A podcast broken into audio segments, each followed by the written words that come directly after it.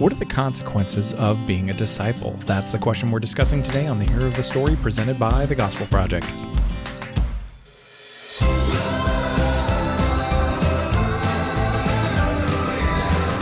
Thanks for joining us for today's episode of The Hero of the Story, a podcast to help you explore the big story and big truths of Scripture. I'm Aaron Armstrong, and with me, as always, is Brian Dembowczyk. So, Brian, we've uh, decided to shake things up a little bit. We've uh, modified our, our introduction. Getting a little bit zany. I know we're getting wild and crazy, but, uh, you know, that's just sometimes what you do. So uh, that's a little foretaste of some things that are to come as we uh, as we move forward in our lives with the Gospel Project. So today we are continuing our survey of the life and earthly ministry of Jesus.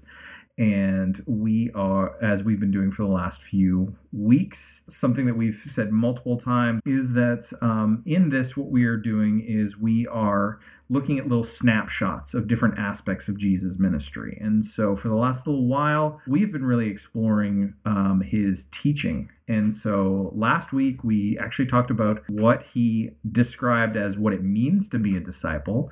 And this week, we're going to do something else. We're going to look at what he says is the cost or the consequences of being a disciple. And I got to say, Brian, um, you know, as a you know as a marketing professional you know which feels really weird to say on a podcast is it like a confession time yeah it feels it's like but i'm looking at this i'm looking at the things that jesus says in these passages and the professional the marketing professional side of me is just going off and saying oh no no these are the worst possible things to say because jesus is not a great salesman in terms of selling the idea of being a disciple. Not at all. I mean we're going to be looking at two passages specifically today from luke luke 9 and luke 14 and yeah when you read these it's like all right there's a large crowd following Jesus, and it, it almost seems like he wants to chase them away. He says the exact wrong thing. Um, you know, so you think from a marketing perspective, and, and a marketer would read this and be like, oh, no, no, you just violated every rule in the book. What are you doing? And, and that's what we need to kind of uncovers is what was he doing? Why was he doing that? And of course, there was a really good reason. Yeah, absolutely. The two passages that we're looking at, Luke 9, Luke 14, taking place in and in and around the, the same ish points in his ministry ish. These are two different teachings, so uh, they are not the same one, just in two different places or whatever. They are separated by time. But yeah, they, they both, the, the first one, Luke 9, is probably the latter middle part and then Luke 14 is in the latter part. So they're yeah, the the lateish part of his ministry, just to be general. Yeah, yeah, absolutely. And and of course we see, you know, we really see him doing stuff like this all throughout because it seems to be just what Jesus loves to do is to be counterintuitive. Um, so in so in these two passages, here's what we see in Luke 9, 57 through 62. As they were traveling on the road, someone said to him, I'll follow you wherever you go. Jesus told him, Foxes have dens and birds of the sky have nests, but the Son of Man has no place to lay his head. Then he said to another, Follow me. But he told him, Let the dead bury their own dead, but you go and spread the news of the kingdom of God. And another said, I will follow you, Lord, but first let me go and say goodbye to those at my house. But Jesus said to him, no one who puts his hand to the plow and looks back is fit for the kingdom of God. Yeah, so if we pause there and we think, okay, this takes us to that core question that we started with. What in the world was Jesus doing? Why does it seem like he's chasing people away? It seems like he's being very unloving here, um, unkind even. And and I think the first question helps us understand what's happening. So is is Jesus chasing people away? Not really. What he's doing is he's trying to separate superficial followers from real committed followers. At this point, most of the crowd is following him because of uh, what he could provide for them physically, food, healing, and that kind of thing. And so there, he, Jesus knows this that's not sustainable. That that uh, following him based on those things we can get from him in that regard will not sustain one through life's trials and ordeals, especially those that would come because of being a follower of his, knowing what's in store. So he is really just trying to get on their radar and our radar. Look, I, I want you to be serious about this. It, it, you need to be fully committed. Committed for the wrong reasons, partially committed is not good enough. So when you look at this, I think most uh, scholars would, would say what what's happening here, what we might miss on the first read, is that these three things are really excuses offered to Jesus, um, especially the man burying his father. Uh, I, I, think most scholars, or many scholars, to be maybe a little bit more fair, would say that that father probably was still alive. It's not like he was, you know, this was a funeral scheduled for the next day. It was probably near the end of his life. And so this is a longer, hey, I'll, I'll follow you in, in a few months from now or years from now. And that's why Jesus responds the way he did in that. It just seems like these are just excuses people have to prevent them from following fully and deeply in order to prevent ourselves from from getting ahead of our, our, ourselves as we are so often prone to do one we do have to we do just want to keep keep this in your in your in the back of your mind as we continue this discussion that um, this is this is not an uncommon this is not an uncommon thing. This is not something that you know was limited to this brief period of time in Jesus ministry um, where people came and said well can I do this eventually? Now, um, now when we look at the second passage as well, Luke 14, 25 to 35, he says, Now great crowds were traveling with him, and he so he turned and said to them, If anyone comes to me and does not hate his own mother and father, wife and children, brothers and sisters, yes, and even his own life, he cannot be my disciple. Whoever does not bear his own cross and comes at come after me cannot be my disciple. For which of you, wanting to build a tower, doesn't first sit down and calculate the cost to see if he has enough to compete, complete it? Otherwise, after he's laid the foundation and cannot finish it, all the onlookers will begin to ridicule him, saying, This man started to build but wasn't able to finish. Or what king going to war against another king will not first sit down and decide if he's able with 10,000 to oppose the one who comes out against him with 20,000. If not, while the other is still far off, he sends a delegation and asks for terms of peace. In the same way, therefore, every one of you who does not renounce all his possessions cannot be my disciple. Now, salt is good, but if it loses it should lose its taste, how will it be made salty? It isn't fit for the soil or for the manure pile. They throw it out. Let anyone who has ears to hear listen. That is really tough stuff there because I mean we hear things like um, if you don't hate your family, if you don't hate yourself, um, these these kinds of things.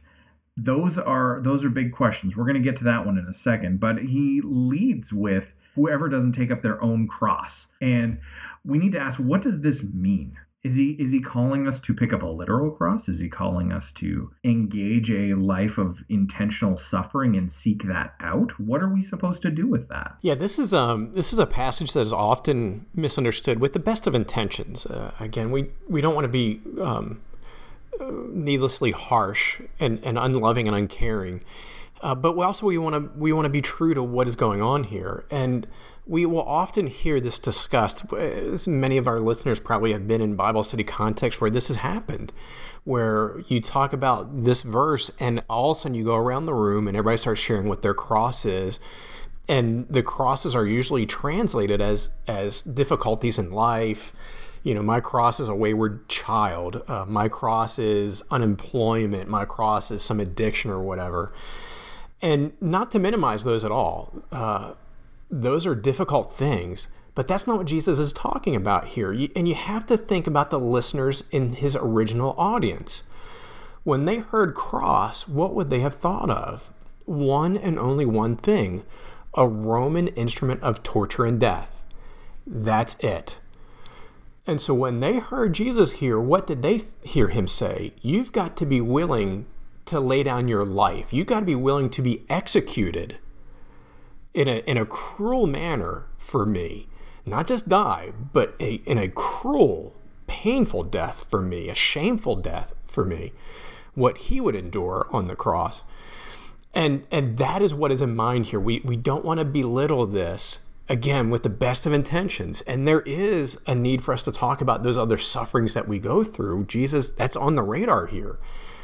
But it's an argument from the greater to the lesser. If if if we're willing to lay down our lives, then we should be willing to go through these other things that are so difficult. But let's not minimize, let's not cheapen what Jesus is talking about here. Um, we have got to be willing. Now, you said something really important, Aaron. Does this mean we pursue suffering? Do we pursue the cross? Not at all. Uh, we do not run toward martyrdom, so to speak. Uh, we accept it if it comes to us. So there's no glory in us going out of our way to face persecution and suffering. But there is glory when we stand up with under persecution and suffering, pointing toward Christ Jesus and what he done he has done and and the power that he gives us to to withstand it uh, without backing away. There's a big difference there. Now, I think that is one of the more common issues I've experienced uh, in discipleship settings and in small group discussions about this passage. But there's another one, and it's actually what he says right before this. He, he talks about hating our family. And that is a big question. Does, does Jesus really mean that we are literally to hate our families to follow him? Because that seems to go against other clear teaching of Scripture where we are called to love our family. So, Aaron, what? How do we make sense of that? Well, I mean, the short answer is is that you know if you're asking the question directly, are we supposed to hate our family members? The answer is no.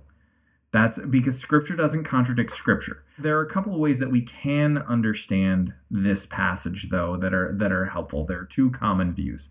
One is is that our love for for Jesus should make our love for our families appear as hatred. So we're just we're supposed to love Jesus more than anyone or anything else. The second the second idea here is is that hate uh, really speaks more to choice than it does anything else. That we have to choose Jesus no matter what, even if that means that we are choosing to go against our families because Jesus is more important to us. And so this is this was what it was quite likely like for the early believers. I mean, they when they were following Jesus, choosing to follow Jesus, they were choosing to ultimately to renounce their entire way of life.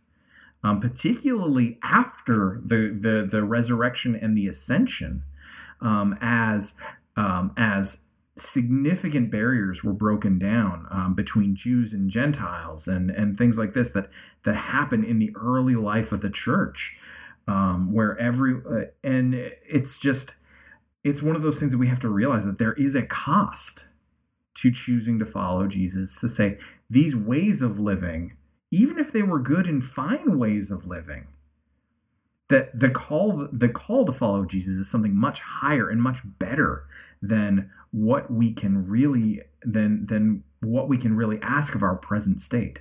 Yeah, we, we don't experience this in Western culture by and large um, as readily because for us to follow Jesus, um, it, it really doesn't require us going against deeply held convictions and, and identity of our families, usually.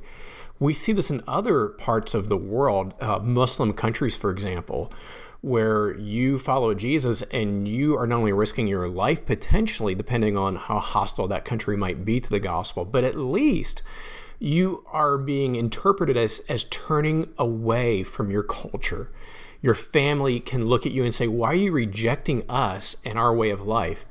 And that's what was happening in the early churches. You mentioned uh, the Jewish culture in that day, one thing they had learned well, perhaps too well, from the captivities in their past was that there was only one God. They they were disciplined for idolatry. That's why they were sent into captivity. And so, coming out of captivity, when you get to the New Testament, they were hyper vigilant about that. There's one God. We're not going to go through that idolatry again. And so, misunderstanding who Jesus was led much of the Jewish nation to look at early Christians as being polytheists you're following Jesus as a second God. Therefore, you're going against what we believe, you're going against your culture, your identity, and so forth. So you would have families disowning their brothers, sisters, parents, children for following Jesus. That's what Jesus knows is going to happen here back in Luke 14. That's what he's warning against and preparing his people. You've got to be willing to do that. You made the the comment that this isn't something that we really deal with quite as much here here in the United States in in the Western world. I mean, one of the things that we do have to realize, uh, recognize though, particularly for um, for those of us who are either from or are serving in either post-Christian regions of the West or which are rapidly becoming pre-Christian. Guys, just as a side note, your your your battle in ministry is not against people who have a jaded view of what Christianity looks like. That would be post-Christian. And yes, you're going to have some of that, but primarily in the next in the next 5 to 20 years, your ministry is really in a pre-Christian context. So people who don't have any idea who Jesus is so, places like where we live and work right now, Nashville, even as the bastion of Christian publishing, it is moving toward a post Christian mindset from a cultural standpoint. A place like New York or um, Ontario, Canada, where I'm from, those are pre Christian places where if you put a building with a cross in front of it, people are more likely to say, why does that building have a letter T on it? Yeah, I was uh, before COVID. The last time I physically have stepped foot in a church building was in Connecticut, uh, about 45 minutes north of New York City, where I was asked to go and preach at a, at a church there.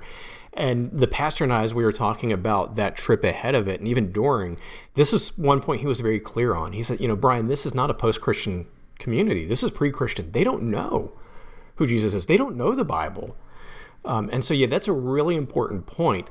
And the post Christian, there are many of our listeners who may still be in that post Christian environment where, um, yeah, there may be a little rejection from family, not on the same level as the early church experience or our Muslim countries we talked about, but there, you could have families who are like, all right, we just think you're silly.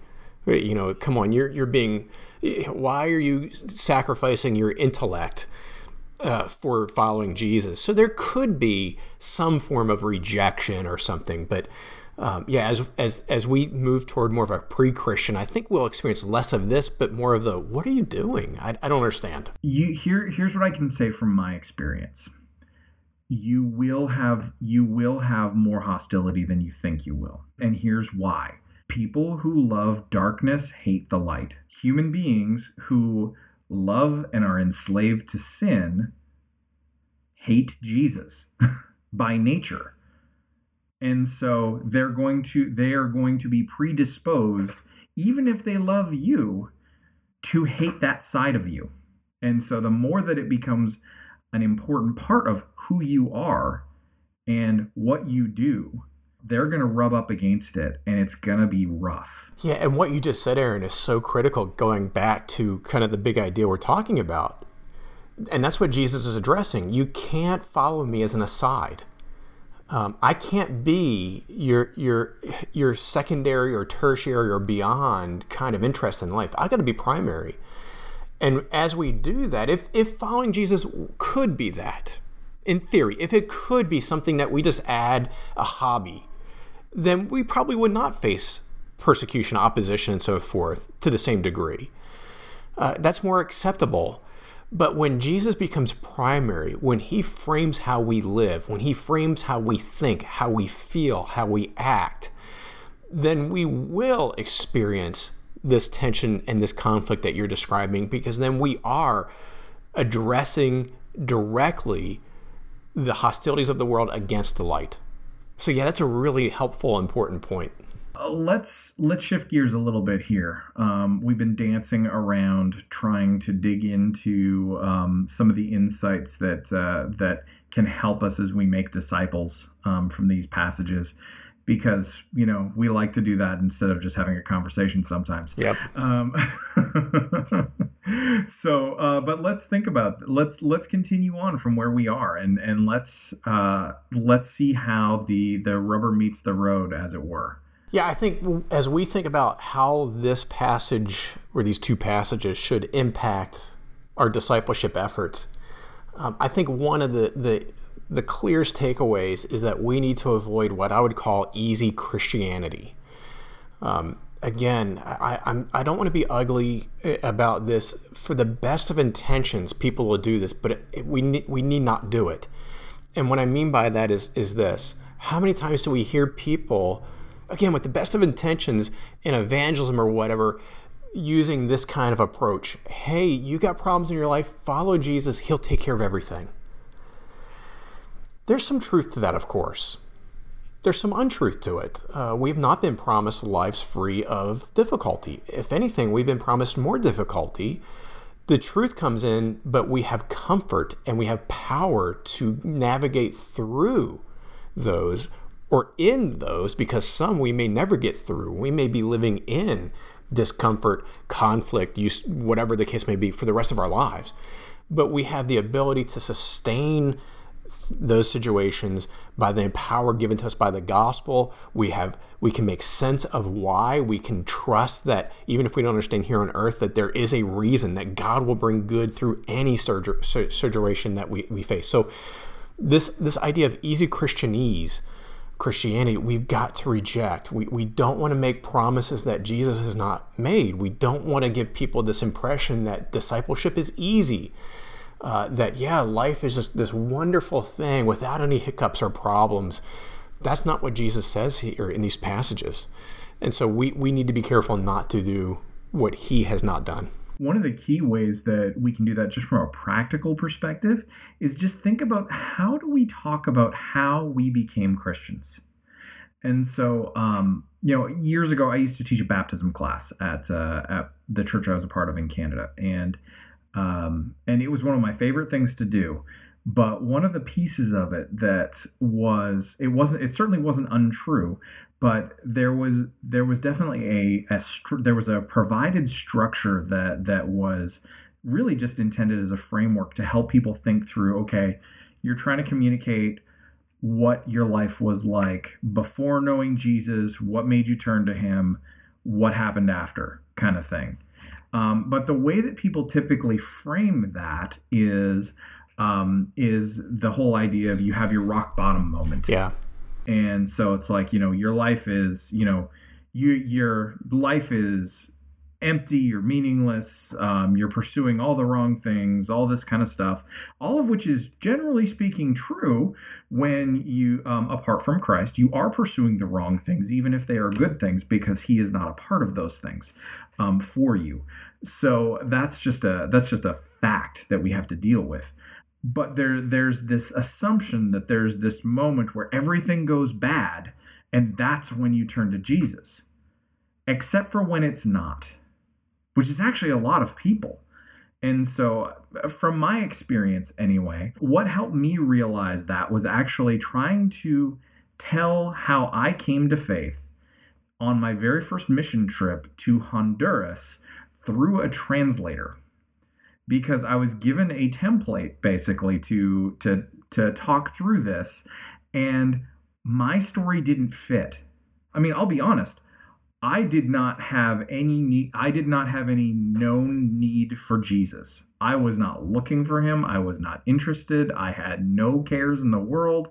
Um, I had enough money to get by. I was doing well in my career. I had a girl who was um, way nicer and prettier than I deserved. So for me, um, becoming a Christian was more of a bit of a surprise for for myself and everybody else.